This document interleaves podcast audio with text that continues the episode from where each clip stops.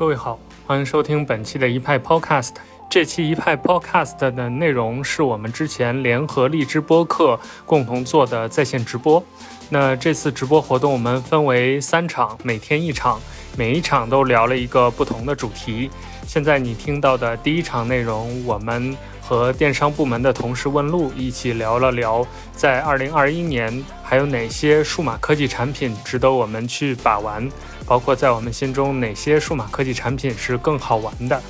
那接下来就是直播当天的录音内容，我们一起收听吧。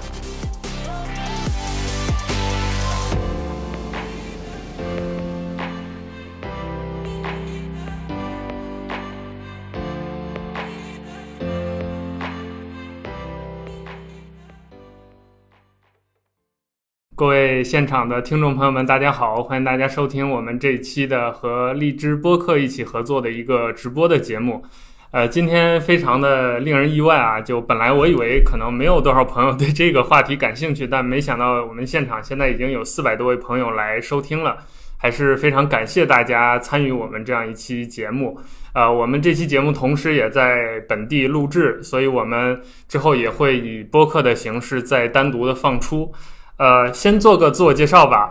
呃，因为咱们今天有很多可能荔枝播客的同学对少数派还不太了解。呃，这场活动是少数派和荔枝播客合作的一个关于数字科技的一个讨论。那少数派呢是一家科技媒体，我们主张的就是高效工作和品质生活。呃，我个人是少数派的一派 Podcast 的这个播客的主播，我叫 Nick。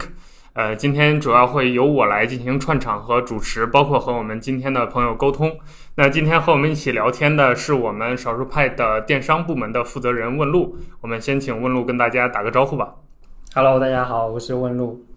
嗯，对，这个我先跟大家解释一下，今天我们这个主题叫做“二零二一年什么样的数字科技产品更有趣”。呃，先跟大家解释一下，就是为什么我们有这样一个企划。呃呃，最早荔枝的朋友来找到我们的时候，其实就有聊到，就是想跟我们有一系列的这样一个互动。那我们就想到其中一场我们可以谈谈硬体，然后另外一场可以谈谈软体，然后另外第三天老麦会压轴和一些大咖来互动。呃，那于是硬体这个工作就分给我了。那我就在想，我们到底要从什么样的角度来聊现在的这些数字科技产品？呃，我知道大家可能来听我们这场的。朋友对这个数字科技产品相对都比较感兴趣，那大家可能已经听惯了什么天天聊手机、聊相机、聊电脑、聊 iPad，我们也觉得这样聊挺无聊的，所以我们想今天换一个角度，我们聊一点小东西，就是那些其实在我们观察当中。这个市场在逐步的增长，这几年发展很快的一些小的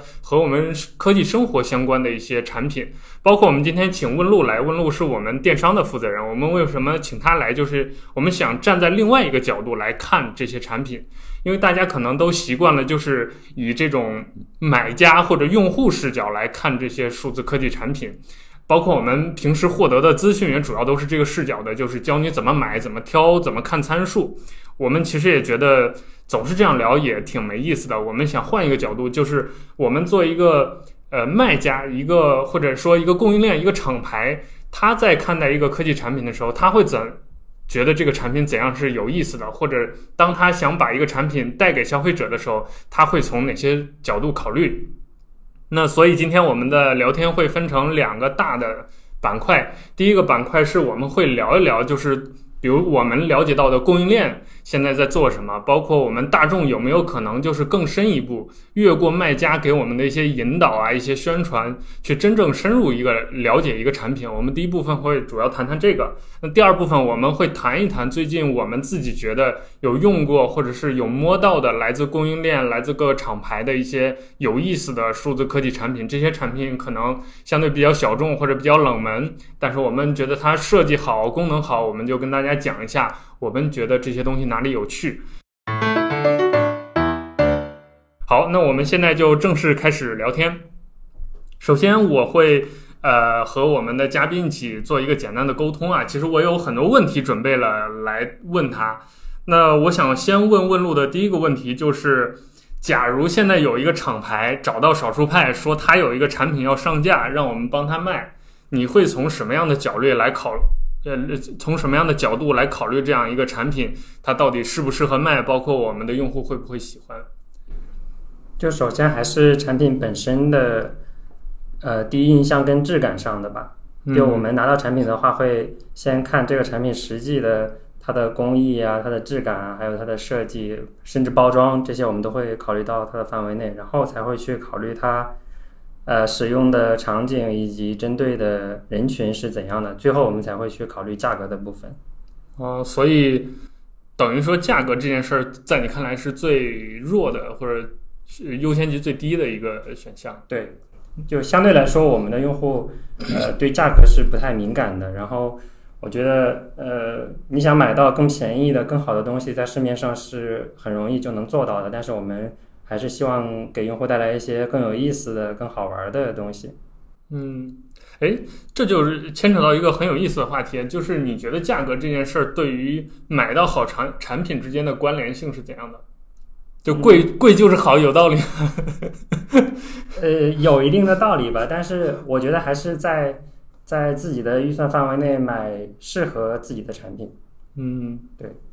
那平时你自就比如说作为你个人身份，你去买这些产品的时候，你会你购物的这个优先级的考虑的顺序是什么？也会是类似于刚才这样一个顺序？对对，类似于这样的。那呃，接下来这个问题啊，就会比较深入了。就是我们很多听众也好，包括我们很多对数字科技产品感兴趣的朋友，他都会想知道供应链的情况。这方面能不能跟大家介绍一下？就是比如说疫情之后，你感觉整个这个供应链恢复情况怎么样？包括现在整个供应链提供的这些产品的方向、他们的原创设计啊、他们的这个工艺的进步啊，有没有一些新的变化可以跟大家讲一讲？呃，其实还是可能主要是原材料上的影响会比较大一点。除了可能大家都呃能从那个新闻里面看到的这些没芯片的比较缺之外，其实很多材料，甚至一些金属材料这种也是会会缺，也会有价格的上涨。包括我们自己做的很多周边，其实现在重新再再补货，价格其实是已经在成本已经在上调了，只是说我们在零售价上还没有上调。哎，就是涨价这个事儿是最近的一个挺挺，就我不知道我们听众里面有没有人听说啊？就是最近供应链的人总在说这个事情，就是从芯片就开始涨价，这个大家都知道。然后就是很多原材料都在涨，这个原因是什么？是也是疫情的关系吗？这个我也不太确定具体。就是各种原材料上涨的这些原因，因为我们其实是呃没有深入到上游去采购这些原材料，没有去了解那些的。嗯，但是从工厂的生产的反馈来说，是全面都有上调的。嗯，对。哎，我觉得说到这儿，我们可以跟我们听众分享一下，就是我们要从零到做出来一个原创周边，大概需要经历怎样的过程？这个我感觉大家会很感兴趣。就我们举个例子，比如说我们要做一个充电宝，假设吧，然后我们现在要定制一个充电宝，我们第一步要做什么？是设计吗？呃，其实充电宝相对来说已经是很复杂的了。嗯，就是呃，它可能涉及到电芯、你的电路主板，还有你的内部的结构的设计，包括外壳这些设计是一整套的，很复杂的。就我们现在还没有一个。没有能力能够完全自主的做出来一款移动电源。我们现在如果要做移动电源的话，可能会去找相对来说在供应链里已经有呃比较稳定的，它有它有呃在供应链里面它掌握的就是整体的呃怎么说 生产流程吗？对，就是就是各个环节它都相对来说是比较有经验的。我们会选择跟一个厂牌来进行合作，然后我们会提我们的需求来。呃，让供应链那边协助我们来设计这样的一款移动电源。就是我们现在我们自主能够做的，可能还是相对来说比较轻一点的。就假，比如做个包啊，做个包这种，嗯啊，做个包其实呃，对我们来说还也是有有一定欠缺的。就还拿我们自己的包来举例子，比如说我们的八周年的那款单肩包。其实我们是缺版型相关的设计的，然后我们是在供应链里找工厂的公版，或者是能够做 OEM 或者 ODM 这样的一些版型，然后我们选好了版型之后，在公版的版型上再做一些小的巧思进去，就我们加融入一些我们自己的设计跟小的小创意，嗯，来让用户感知到我们就是也不是完全做用一个公版来做，而是有我们自己的花的心思在里面的。哎，这里要跟听众解释一下，就是这个版型原创版到底是一个怎样的概念？就是说，整个比如我们做包或做衣服，它整个的这个形状的设计叫版型吗？还是说它怎么样一个概念？呃，还拿包来举例子，就是这个包它的分层呀、它的形状呀、它的隔层、拉链这些背带，所有的这些都是可以算在版型的设计里面的。然后我们就在这个版型上做材料，呃，比如说面料啊、拉链啊、背带的材料这些，我们来选这些材质，然后做一些颜色的拼接撞色，然后还有一些其他的一些创意在里面。嗯，市面上现在就是有很多所谓贴牌儿的或者公版的东西，它其实就是等于用供应链给的一个固定版型，它在上面改颜色啊、改 logo 啊，是这样吗？对，类似是这样的。嗯，其实我们如果做包的话，也是要基于这样一个过程的吧？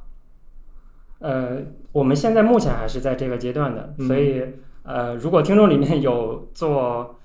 不管是服装的设计，然后背包的设计，反正就是设计相关的，如果有感兴趣的，也可以跟我们联系。啊，就是我们原原创打本。对，我们还是挺缺设计相关的。嗯，因为我去过好多次东莞嘛，问路应也去过好多次。就阿林带着我介介绍了很多那个工厂里面的一些细节，就确实它这个就是这个，不管是小的这种东西的制造，还是大的，比如电子厂，它这个一层一层、一环一环的这个工艺，还是区分的，就是我感觉现在区分的还是越来越精细了。就以我们现在，比如说做过最复杂的产品，你印象当中是哪一个？就是从设计到最后制造到流程，我们在中间经历的过程步骤最多的，你有没有印象是哪一个？可能是充电头，是呃，那个虽然我们参与设计的部分比较少，但是因为我们也有去它工厂里面拍它的产线，应该大家可能都看过那条片子，就是嗯、呃，那条是我们参与到供应链里相对来说比较多的一款产品。哎，刚刚好这个充电头就是我觉得大家最近会买的比较多，而且比较关心的一个产品，跟我们讲一下这个充电头大概的一个流程吧。就我们目前所了解到的。或者接触到的这个生产的工艺的或者整个制造流程的部分，跟大家简单讲一讲。其实它相对来说也是比较复杂的，比如说它的外壳的加工是一部分，它里面的主板的加工是一部分，嗯，然后结构的设计是一部分。像里面用到的一个是呃折叠的一个主板的设计，就是三个主板立体的这样的设计。它是为了节约空间是吗？对，这些其实也是呃供应链里面那边提供的技术支持，就是。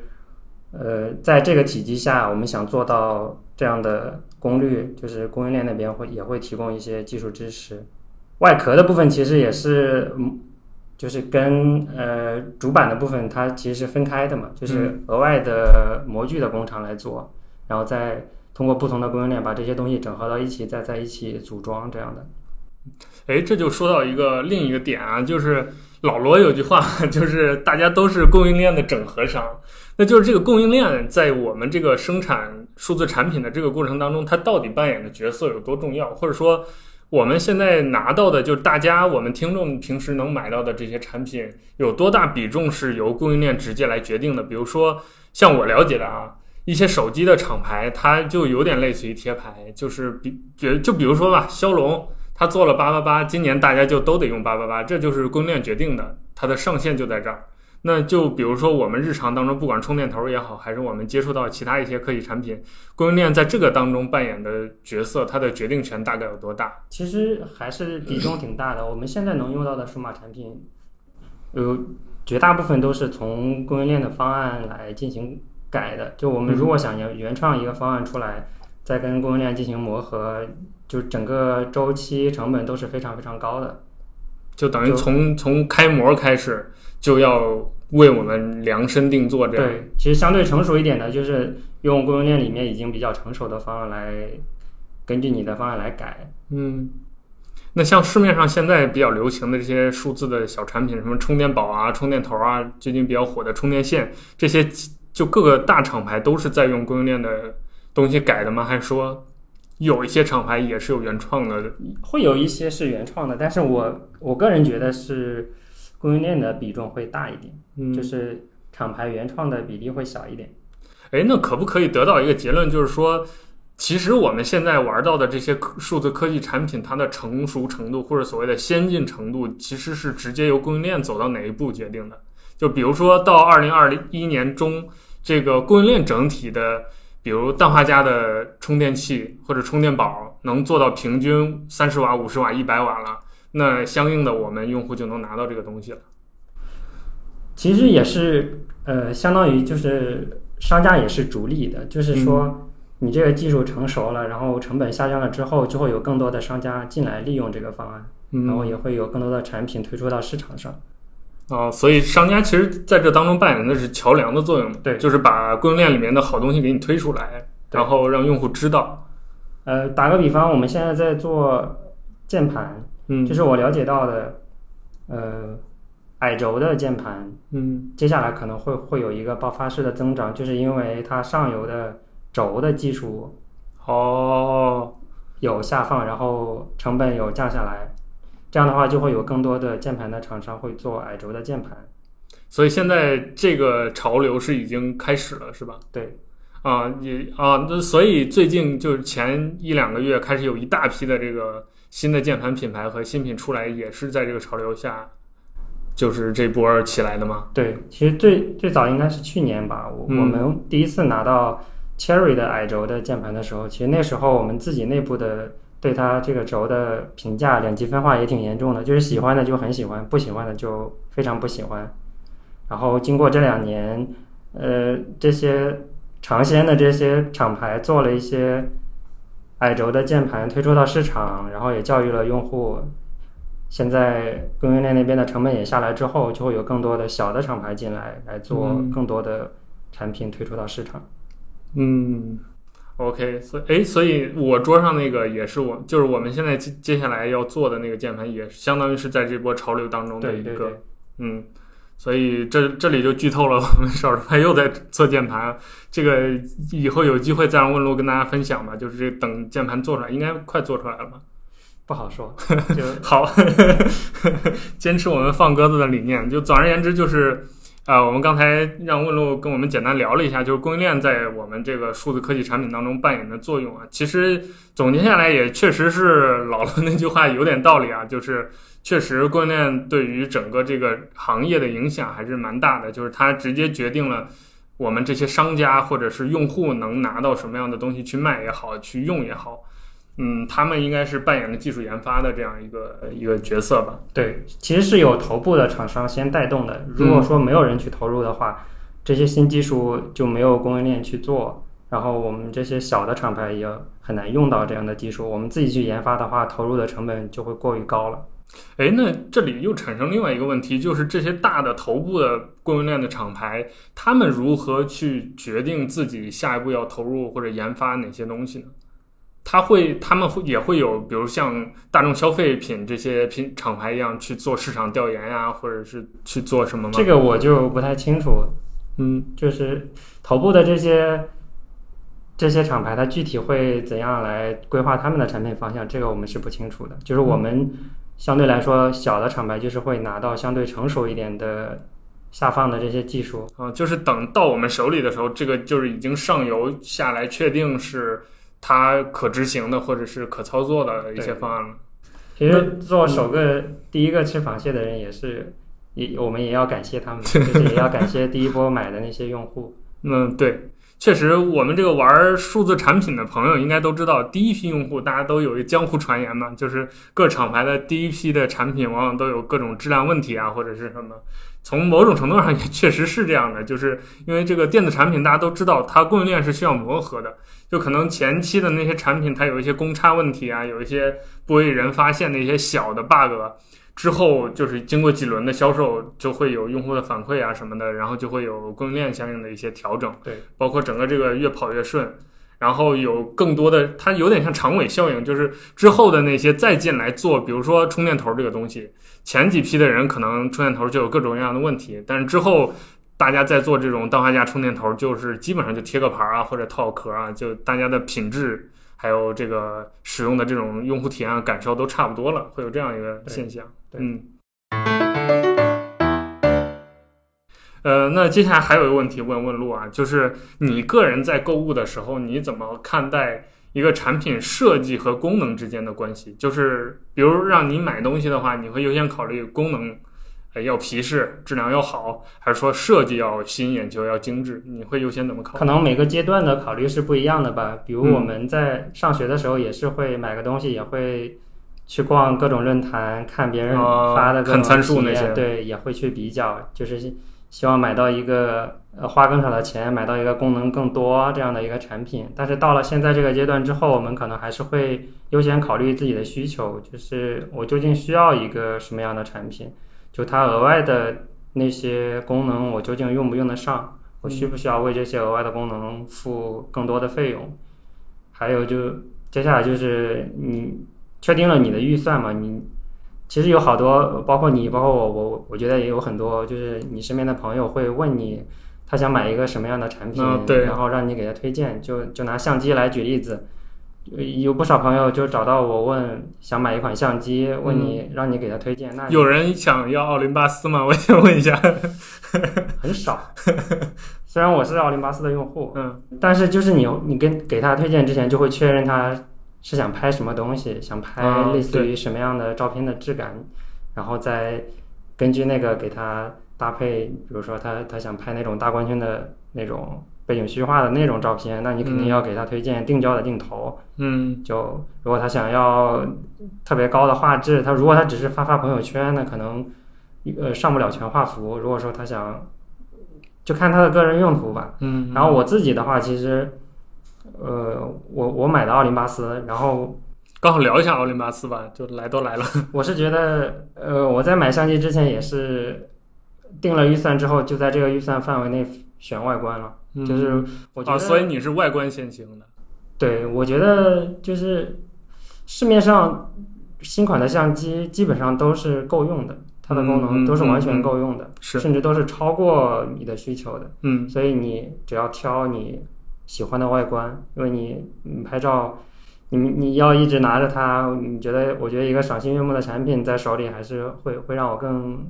心情更好一点。嗯对，而且一个相机要用很长时间，所以还是想买一个自己心仪的外观的这样的产品。这样的消费的决策习惯会一直伴随你吗？就是在先设定一个预算或者设定一个需求，然后在这个预算范围内挑最喜欢的产品。至少目前是这样的。嗯，你觉得是你是什么东西影响你，就是有这样一个决策的过程？就是你买了，或或者或反过来，就是你在这这样一个决策的过程当中，有通过它获益吗？当然，我觉得还拿这这个相机来举例子，就是我这个相机，我到现在我拿出来它，我还是会非常喜欢。嗯，就一个好看的相机，你也更愿意把它背出街，也会也不更不容易落灰。好，有有以后有机会我们搞一期专门聊相机的直播吧。这个少数派喜欢玩摄影的，不管是我们的员工还是听众，好像还都挺多的。以后有机会请大家多请几个朋友上麦，然后我们一起来相机的 大乱斗一下。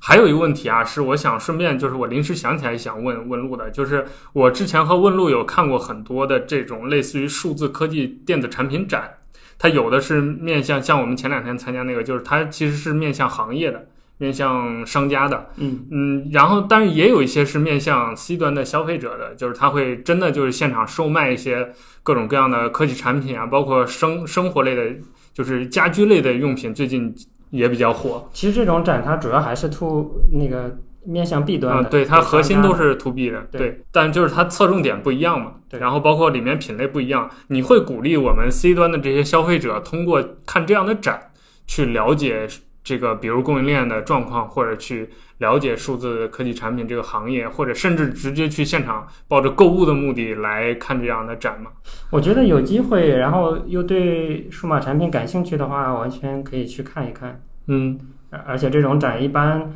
呃，说是收费，但是你只要提前在网上预约申请一张门票，基本上都是不收费的。对，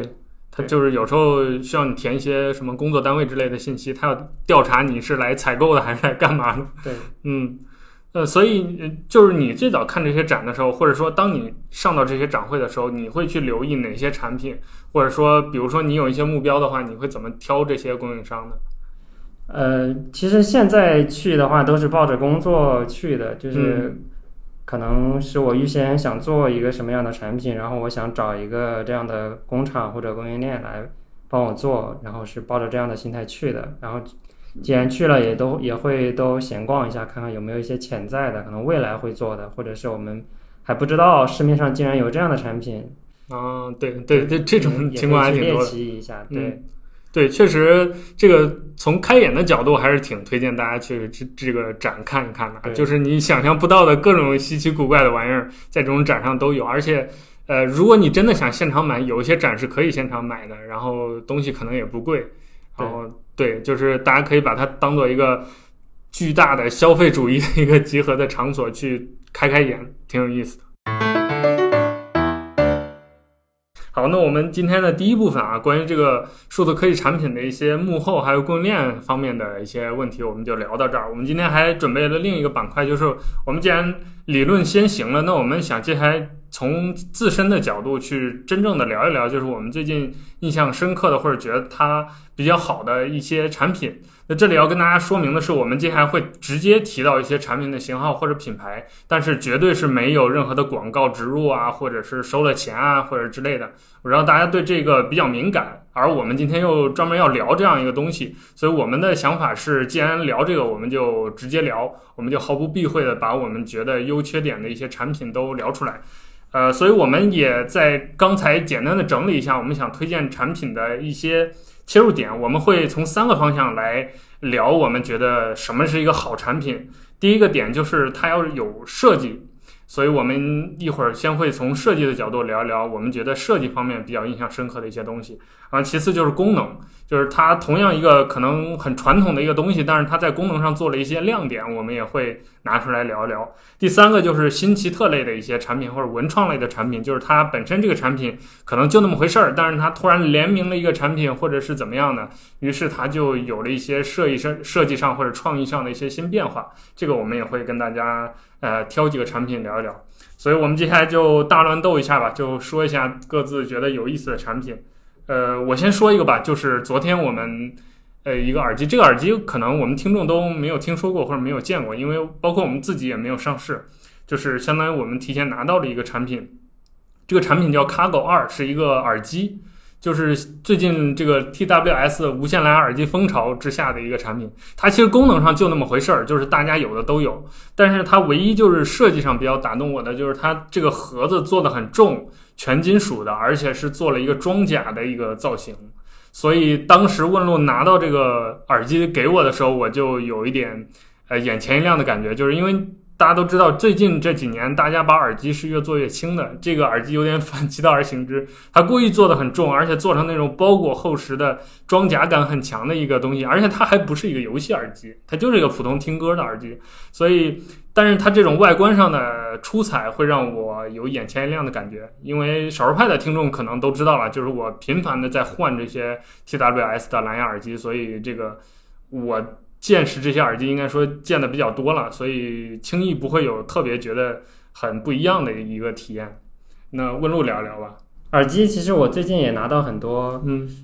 呃，但我们我们很很少会上架卖，就是。一个是我觉得，呃，如果你想要一款体验非常好的耳机的话，那你是什么手机，你就买对应品牌的 TWS 耳机，对对对，就可以了。它一定是在那个功能上一定是最好，在那个功，在那个时间点，在那个功能上一定是最好的体验。所以，呃，我我们在耳机的销售上还是很谨慎的。但是从那个个性化的需求角度来说，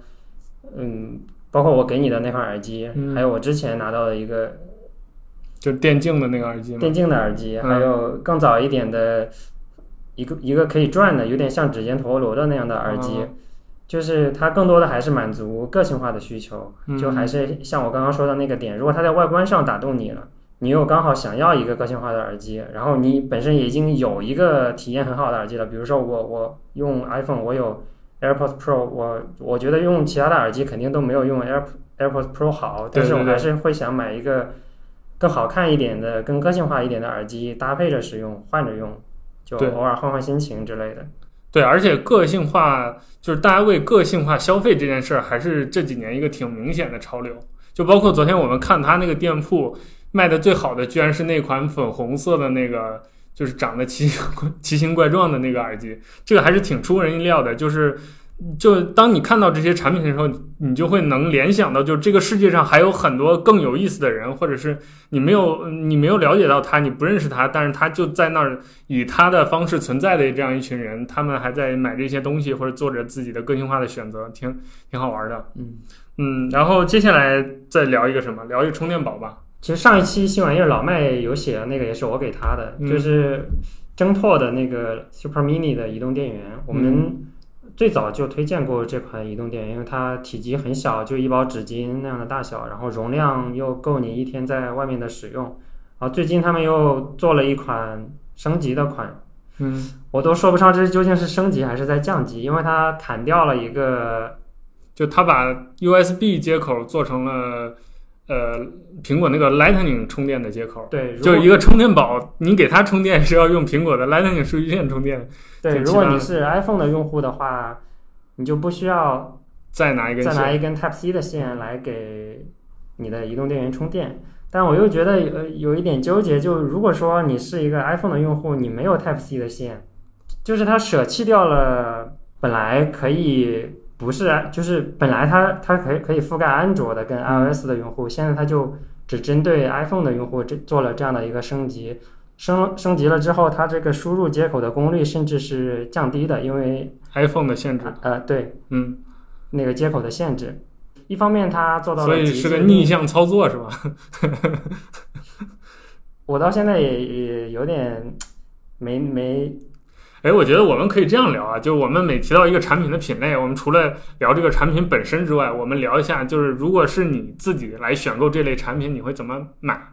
比如说充电宝，你会选择怎样的一个产品的类类型？你会考虑颜值，还是充电速度，还是接口，还是什么？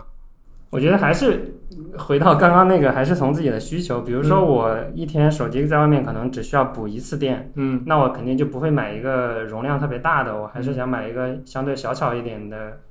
带起来不会特别重的。嗯，对我当初自自费买了两个那个，也是因为它够小。对，嗯所以 Super Mini 这个从重量上还有外观上，我都还是挺喜欢的。然后它这个升级，我觉得应该还是会有一部分人很喜欢，也会有一部分人对我，我觉得可能有人会喜欢它做成那种牛油果的那个颜色，那那那种幼稚的质感。对那个我觉得是升级了的。但是就是你说接口这个就，我我可以理解，就是如果你只有 iPhone 的话，确实很方便。对它嗯，可以让你少带一条线。对说到充电宝，我就想起来另一个我特别喜欢，我我那个充电宝我自己花钱买到现在，我一次电都没有充过。但是 我就买，而且那个充电宝我买的还挺贵，两三百，就是叫什么黄油猫的一个太空舱造型的充电宝，那个就纯冲颜值买的，就是它整个充电宝是个椭圆形的，然后它做成了一个宇航太空舱的样子，然后那个太空舱里面有一只，我买的是猫。然后它还可以替换成狗狗，就反正非常可爱的一个东西。对 对，然后它好像它其实功能上好像还可以，就是充电接口啊、攻略什么都还不错。对，但我买到家现在一次都没有真正的充电过，就我拿它纯当一个摆件儿。我家有一个柜子，有一层是全部放各种手办的，我把那个充电宝跟那些手办放在一起，然后它后面还有个灯嘛，然后能亮，所以就打开的时候还能有那种宇航就是太空舱一闪一闪的那种感对，觉。有呼吸灯。啊，对，所以这这个算是我为颜值纯颜值消费两三百块钱的一个很很典型的一个例子了。然后接下来问路再说一个吧，嗯，最近我们推荐的那个 Slice 的那个刀，刀其实争议也挺大的。啊，这个炒大价的一个产品。对，就是评论区炒的也挺厉害的。嗯，我自己其实是非常喜欢做手我我们先跟听众描述一下这是个什么刀吧。它是一个只能拆快，呃，理论上只能拆快递的刀，但是呢，它是用陶瓷做的，是吧？对刀片是陶啊，对，刀片是陶瓷的，然后所以它不会划伤手指，它但是它它能呃其实刀陶瓷刀也是很锋利的，只是说它在刀刃做了一个特殊的安全处处理啊对，所以它相对来说是比较安全的刀。对，就是比如你轻易的碰到手，不会划伤你的手指，但是你要划刻刻意的拆快递什么的，反而很锋利这么一个东西。但是它价格非常贵，最便宜好像也得几十块钱吧最。便宜的六十多块钱。啊，对，然后上至二三百，只是为了拆快递，所以这个大家就这就是又是一个争议点啊，就是你到底要为好看花多少钱，在这么一个小小的事情上。对它除了好看，其实也主要也是安全。然后我我因为我自己很喜欢做手工，我自己的手上其实是有很多做手工留下的伤的，就之前用美工刀啊，我也有。留下了很深的伤疤，所以我第一次看到这个刀的时候，我其实也是持一点怀疑的态度的。就是我拿到了之后，还是整体还是很喜欢的。包括我第一次拿到的是那个它适配了左撇子的那一款，哦，还还有这样的设定就是呃同类型的那种刀也有，就是你用拇指把里面的刀片推出来的，哦但是那个拇指的那个推的开关它只能坐在一侧。啊，明所以。它只能是右手来使用的。但是我其实严格意义上来说，我我可能我小时候是左撇子，被我妈掰过来了。所以你现在是双撇子 对我左右手有一些有有一些是左撇子，有一些是右手的。啊，所以我我第一次看到那个刀片，它可以换方向，能够适配左左撇子的时候，我还是挺震惊的。对对啊，确实，现在很多鼠标都直接就是它当红的大热款都直接不做左手版了，就是就是因为右撇子卖的好啊，大部分人都用右手鼠标，所以它都就不考虑左撇子的这个需求了。对，所以这这还是一个挺小众的一个一个一个需求点。呃，那关于设计的我们说完了，再说一下功能的吧。我还是我带头来说一个吧。就是因为我前一段时间家里那个有人生病，然后我出了一趟差回家，然后我带了 InCharge 的一个折叠头的数据线，那个我也是加急买的，就是我第二天就要出差，头一天下单，然后让顺丰给我送过来的那个。呃，我们还是先描述一下这个产品啊，它其实就是一个很普通的充电线，但是它的两个充电头是可，就是有一个类似插销的装置，可以把它从 Type A 切换成 Type C，然后另一头可以从 Lightning 切换成 Type C，这样就它同时既是一根 Type C 的数据线，也是一根 Lightning 的数据线啊，而且 Type C 和呃 A 口都可以正常的插，就大概是这么样一个多功能数据线。因为我出差不想带太多线，而且因为我是到一个也不是回家的这样一种出差，所以就是而且要住七天，我就想减少我的装备。所以从功能功能上讲，我感觉这种多功能的设计，其实我之前是挺看不起多功能的，我是比较追求单一功能的。但是当我出差一次，我就觉得多功能的这个产品确实有它价值所在。对，就是还是又回到最初说的那个，就是 它在特定的场景场景针对特定的人群。嗯，所以问问路再说一个吧，你觉得功能上比较有意思的？就我们上周推了一款冰格，其实那款冰格我们去年夏天就拿到了，当时也是刚众筹结束，然后我们拿到之后，我自己其实是很喜欢的，然后我也给办公室其他同事也看了，就是那个功能大家觉得还是挺 OK 的，但是我一说价格，大家纷纷都摇头说这个太贵了。等等等会儿你你要跟我们听众解释一下这个冰格有什么特殊之处？就是它是一个像水壶一样的造型，一个造型，然后你用的时候直接往里灌水就行了。冻完之后你拿出来，它那个水壶的两左右两边有两个把手，你把盖子打开拉开，里面就会冻好的一颗一颗分离的冰块就直接就好了，然后你嗯从那里面直接倒出来就可以用了。在整个过程中，你的手是不需要去接触到冰块的。对它这个东西其实最最省心的一个点就是它相当于把传统我们用的那个两个冰格合在一起了，就是两个那个凹槽的东西对着合在一起，对对对然后做成了一个水壶一样的一个造型。这样的话就是比较适合懒人嘛，你把水灌进去，然后直接往冰箱里一一扔，然后用的时候一拉开就是一盒冰块就是比较省事儿的一个设计。对，但在当时的价格要两百块左右。嗯，你去外面买个冰格，可能几块钱就能买两个，对对，但是两百块钱一个冰格确实还是太夸张了一点。嗯所以我们当时拿到之后，就只是自己内部用一用，然后一直也在冰箱里，我们也有一直在用，就没从来没给其他人推荐过。哦，所以那个冰格就这么来的。对，啊然后到今年夏天的时候，就之前认识的一个供应商，他把那个代理拿到了，所以然后把价格也压下来了。所以尽管还是觉得有一点贵，但我觉得还是到了一个我可以接受的程度了，就是嗯到了一百块左右的这样的一个价格。哎，所以这儿刚好可以跟我们听众讲一下，就是这个代理商和供应商之间到底是个什么关系？呃，我只能讲我了解到的部分嘛，因为我们嗯其实没有代理过其他的。严格意义上意义上来说，我们不是代理商，我们是二级的经销商。嗯。对，呃，就还拿这个宾格来举例子，嗯。呃，是包括我之前其实，在做魔术产品的时候，我们也做过国外的一些产品的代理商，啊，对，就是你把这个产产品谈谈回来之后，你做，比如说你做中国区的代理，嗯，那中国区所有的销售都要从你这里出货，就是你找那个，比如生产制造商那个厂牌，他都不会再卖给你了。对嗯，就比如你代理了这个宾格的中国销售，对我所有中国的人都得来你这儿买。对对对，啊，所以他你如果做了，其实很多很多厂牌可能不给你做独家的代理的，如果你能谈下独家代理的话，你也可以跟。呃，上跟那个品牌方那边谈到更好的价格优势吧。比如说这个宾格它，它是一个丹麦的品牌设计的，但是它其实还是在中国生产的。哦，在之前的话，你要买这个东西，它还是生产完之后会运到丹麦去，然后你再买的话，它从丹麦再给你寄回来，所以贵嘛。所以对整体来说就贵很多，包括国际运费什么的。然后呃，丹麦那边的定价可能也不太适合国内的环境。哦但代理商拿了这个代理之后，你就可以跟品牌方那边谈一个中国区这边的哦，定价，就类似类似于 Steam 上的那种低价区一样，哦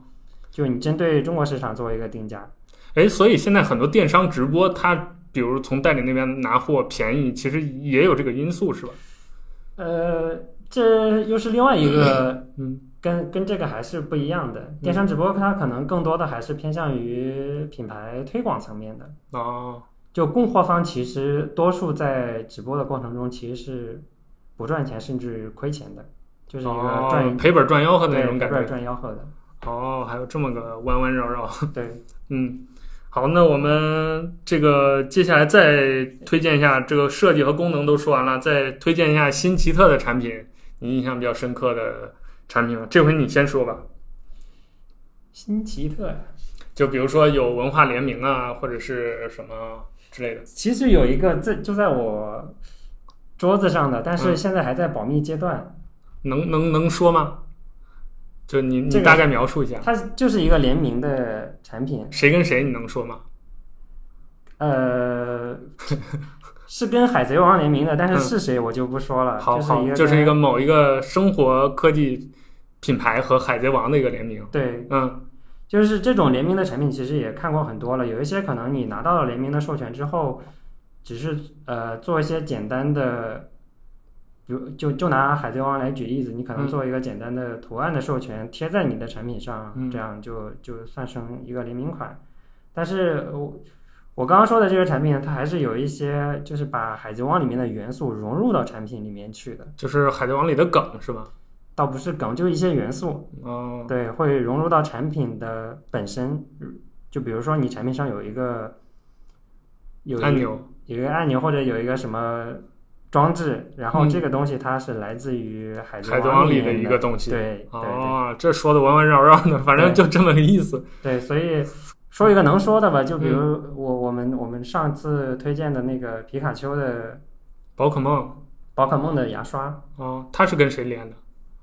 跟呃跟爱爱优，不知道大家有没有听过这个牌子？爱优跟宝可爱优是做牙刷的，是吧？然后跟宝可梦联名做了一个长得跟皮卡丘一样的牙刷对啊。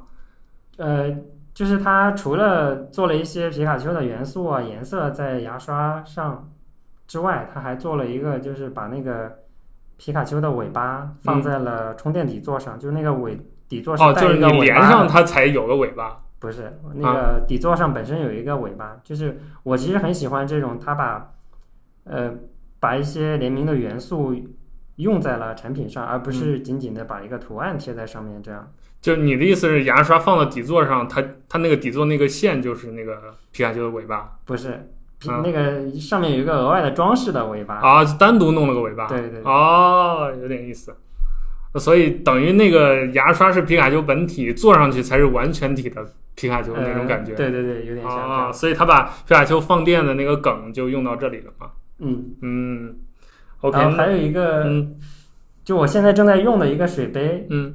其实就此时你手里这个是吧？对其实我我们做水杯也做了很多次了，我们用户也很喜欢我们做的水杯。但每一次做水杯，都会有用户找我，甚至我们办公室所有的女生都跟我说过这个问题，就是能不能做一款吸管杯？嗯，就是我们在女生在用杯子的时候，她如果涂了口红，啊，对他，用这个是男生无法理解的一她用了。直饮口的那种杯子，其实是会把口红染花，甚至染到杯子上。对，所以他们想要一个吸管杯这样的，但是我又觉得我们现在这个阶段，我们的女性女性用户的比例相对来说没有那么高，嗯对，呃，所以我一直还还在观望这样的一个阶段。然后最近我刚好拿到了一款，然后我现在也在测试，嗯它是一个有两种有两种口的，嗯就是有两个盖子，嗯，一边是可以打开当做吸管杯，另外一边就是普通的那个打直饮开的口。就是直饮的口，所以。哦，我我用了，我觉得还挺好用的。然后我之前也没有见过类似这样的设计，所以接下来可能会跟这家再聊一聊。再对，有可能会哎，那刚好我也比较好奇，就是做这种吸管杯或者有机械结构的杯子，它的难点在什么地方？呃，这款吸管杯其实还挺出乎我意料的，就是它盖上之后是不漏水的。就我们嗯做随行杯，就现在拿到的这个杯子，整体来说还没有不漏的，对，它是不漏的。然后它是个吸管杯，像我们办公室有的女生用的吸管杯，我都我也都有找她们看了一下，嗯就是一个它可能只适合放在桌子上用，不能拿出去的，因为它那个吸管就是捅在那个盖子上，盖子上有个开口，它不是密封的那种结构。嗯但我现在用的这个，它就是密封的吸管杯。，OK 其实应大家应该都有见过，类似于婴儿用的那种那种啊，喂水吸管的那嗯种吸管杯一样，只不过它能伸出来一个口儿，对，嗯打开之后伸出来能吸，能这其实算是也是功能上的一个比较有意思的。对，但嗯我之前没有看过这类的产品，我是最近才看到的。对，这也说明就是供应链 对于我们选品的这个重要程度。对，好，那我们今天刚好聊了五十分钟啊，这个按照我们计划一切顺利。没有，我是再次声明啊，我是完全没有想到我们直播间进竟然已经进来一千人了，就是完全出乎我的意意料。所以，我们这场直播聊到这儿，还是再一次感谢我们的听众朋友们对我们的支持。不管我不知道现场有多少人是少数派来的读者或者是听众，有多少人是荔枝播客原生的这些朋友和听众，都非常感谢大家。我们之前也进行了一些准备吧，然后所以今天加上临时想了一些问题，然后做了一些互动。总体而言，就是跟大家讲了一讲我们作为一个可以说作为一个厂牌，在跟供应链的这个沟通的过程当中，到底是怎么去了解一个产品的，包括在我们眼中，怎么样的好的数字科技产品是好玩的，或者是有趣的，或者是能够打动我们的。包括我跟问路刚才我们在聊天的过程当中，双方也碰撞了一下，就是各自在挑选产品当中会看重哪一些点，或者是产品的哪一些功能。也希望今天这样一个差不多一个小时的分享，能够给大家带来一些启发，或者是灵感，或者是帮助，帮大家未来在挑选一些电子产品的时候，能够有更广阔的一些见识，或者是有一些不一样的想法。包括希望，呃，我们刚才提到的这些乱七八糟、稀奇古怪的产品，能够启发你，让你知道哦，这个世界上还有这样一群人，这样一群东西，有更好玩的一些世界在等着你发现。那最后还是再一次感谢我们现场的听众朋友们，感谢我们荔枝播客，也感谢我们少数派的听众和各位荔枝播客的听众们。我们明天还有一场直播，是我们的数字工具组的负责人 Samuel，他会和我们的嘉宾一起跟大家谈一谈 WWDC，然后谈一谈类似于开发者的一些故事和事项。然后第三天呢，还会有我们的创始人老麦跟大家直播，会连线一些大咖的嘉宾，跟大家谈一谈更行业的一些深度的分享。最后再次感谢大家，我们到这里就结束喽，拜拜，谢谢大家，拜拜。拜拜。